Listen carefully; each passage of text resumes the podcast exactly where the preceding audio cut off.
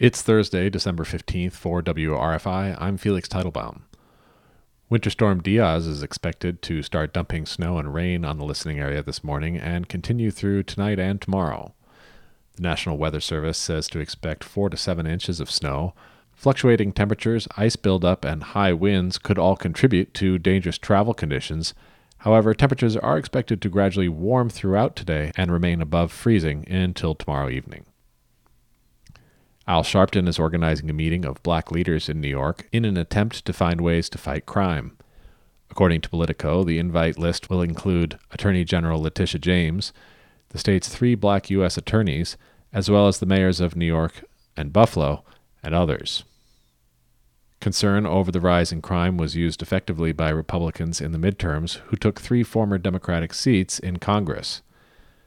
The influential reverend and activist says he understands that there may not be broad agreement on all strategies to address crime, but that he hopes the group can coalesce around a few.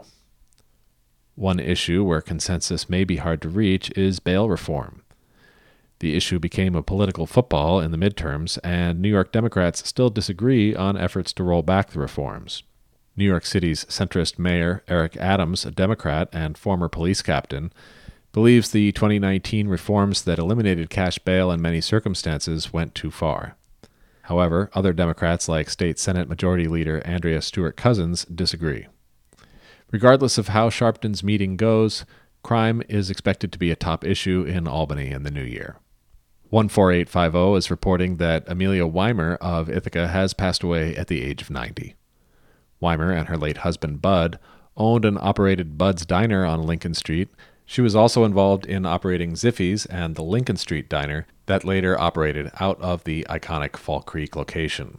A service will be held this Saturday at the Herson Wagner Funeral Home.